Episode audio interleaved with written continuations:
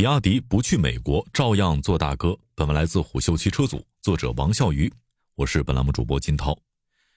在三月二十九号召开的二零二二年业绩公布投资者推介会上，比亚迪董事长王传福立下了两个新目标：今年年底前成为中国第一大汽车制造商；今年三百万台是板上钉钉，争取翻倍增长到三百六十万。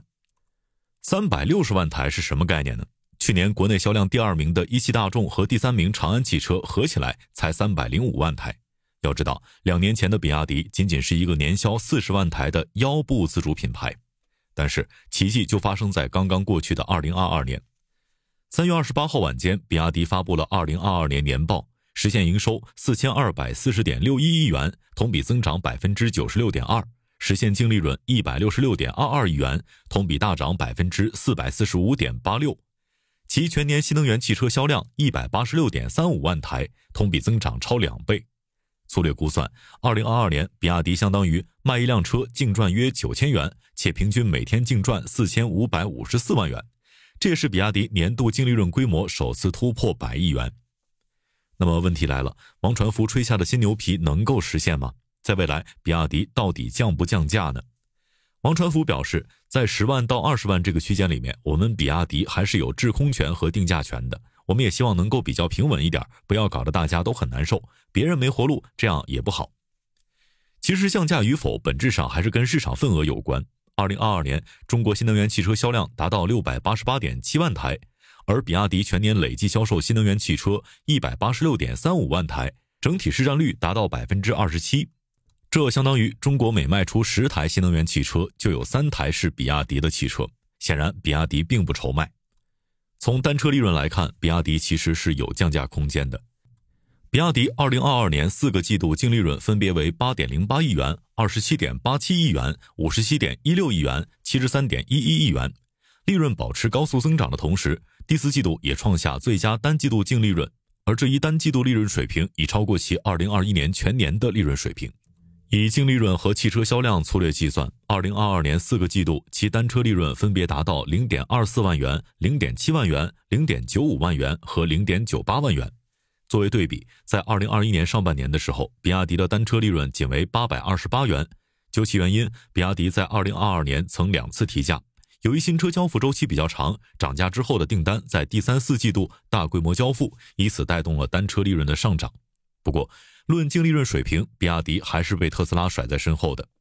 特斯拉在二零二二年实现交付量一百三十一万辆，净利润达到人民币约八百六十五点四六亿元，汽车业务毛利率为百分之二十五点九，单车利润为六点六万元，利润率为百分之十五点四。这也不难理解，为什么特斯拉要牺牲利润降价，本质上还是要换取市场份额的。反观比亚迪，降价是不可能的，但是涨价倒是势在必行。王传福表示。我们未来肯定是靠高端品牌承担盈利，那么像一般的品牌可能承担你的费用和市场占有率，或者是遏制竞争者的战略。谈到未来业务的展望时，比亚迪董事长王传福放下了手中事先准备好的稿子，说道：“未来的机会的话，在中国的话，我觉得大概有三个。其一是进一步深入的电动化，在王传福看来，中国新能源汽车的渗透力进一步提升，是未来三年新能源汽车企业的发展的机会。”目前市场整体呈现持币待购的现象，虽然新能源渗透率已经达到百分之三十五，但是新能源热度还是很高，尤其是一二三线的增购和换购的消费者几乎不考虑燃油车了。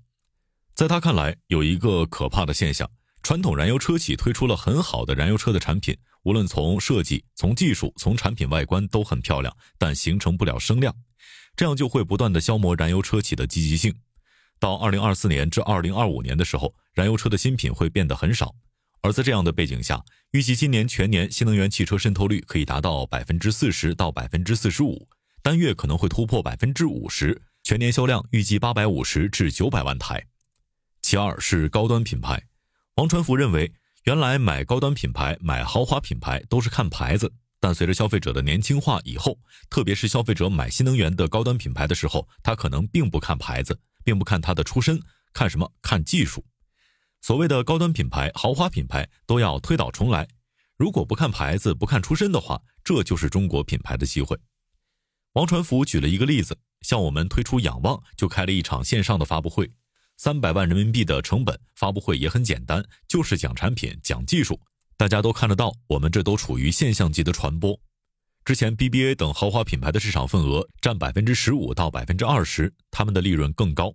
而在比亚迪的当前的产品阵列当中，仰望是百万级高端品牌，而腾势是豪华品牌。此外，还有个性品牌 F 品牌，这些都是定价三十五万元以上，目的就是从 BBA 的手里抢客户。其三是出口，王传福在谈到现阶段出口的战略的时候表示，美国我们是进不去的，并提到两个维度的因素：一是政治风险，要考虑出口国是否有强势的本地汽车品牌；二是关税的问题，通过本土化生产来降低关税的影响。在他看来，只要在中国能打胜仗，去国外即使是提升百分之二十的价格也有竞争力。因为国内现在高度竞争，而国外竞争并不充分。在中国打仗练就了一身的武功，去国外会发现没有对手，或者说对手很少。其中就举了东南亚的例子。二零二二年九月，比亚迪全资投建的首个海外乘用车工厂在泰国落地。按照王传福的说法。比亚迪今年出口泰国的规模将达到五万台，市占率达到百分之十。泰国有补贴，其他地区渗透率从百分之一到五可能会需要五年，有补贴的地区可能只要六个月。比亚迪当下的出海策略就是将进军泰国的经验复制到全球，毕竟只有走上全球舞台，才能有更大规模的突破。作为参考，二零二二年丰田全球销量达到一千零五十万辆，现代起亚集团全球销量超过六百八十四万辆。大众汽车品牌全球销量四百六十万辆汽车，就上述这几家跨国车企，全球销量个个都力压比亚迪。外界经常开玩笑说，比亚迪卖的是电动车，特斯拉卖的是智能车。智能化，尤其是自动驾驶技术，始终被外界认为是比亚迪最大的短板。而在这次业绩会上，王传福罕见地回应了自动驾驶的短板问题。在他看来，自动驾驶基本上是被资本裹挟的。我们认为，它最终就是一个高级的辅助驾驶。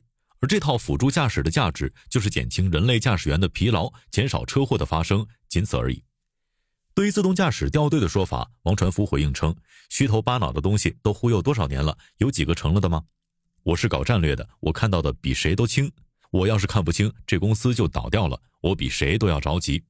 我们几万名工程师在探索自动驾驶这个东西到底行不行？我们比亚迪走的每一条战略，每一条战略不都是对的吗？难道在这方面会错吗？”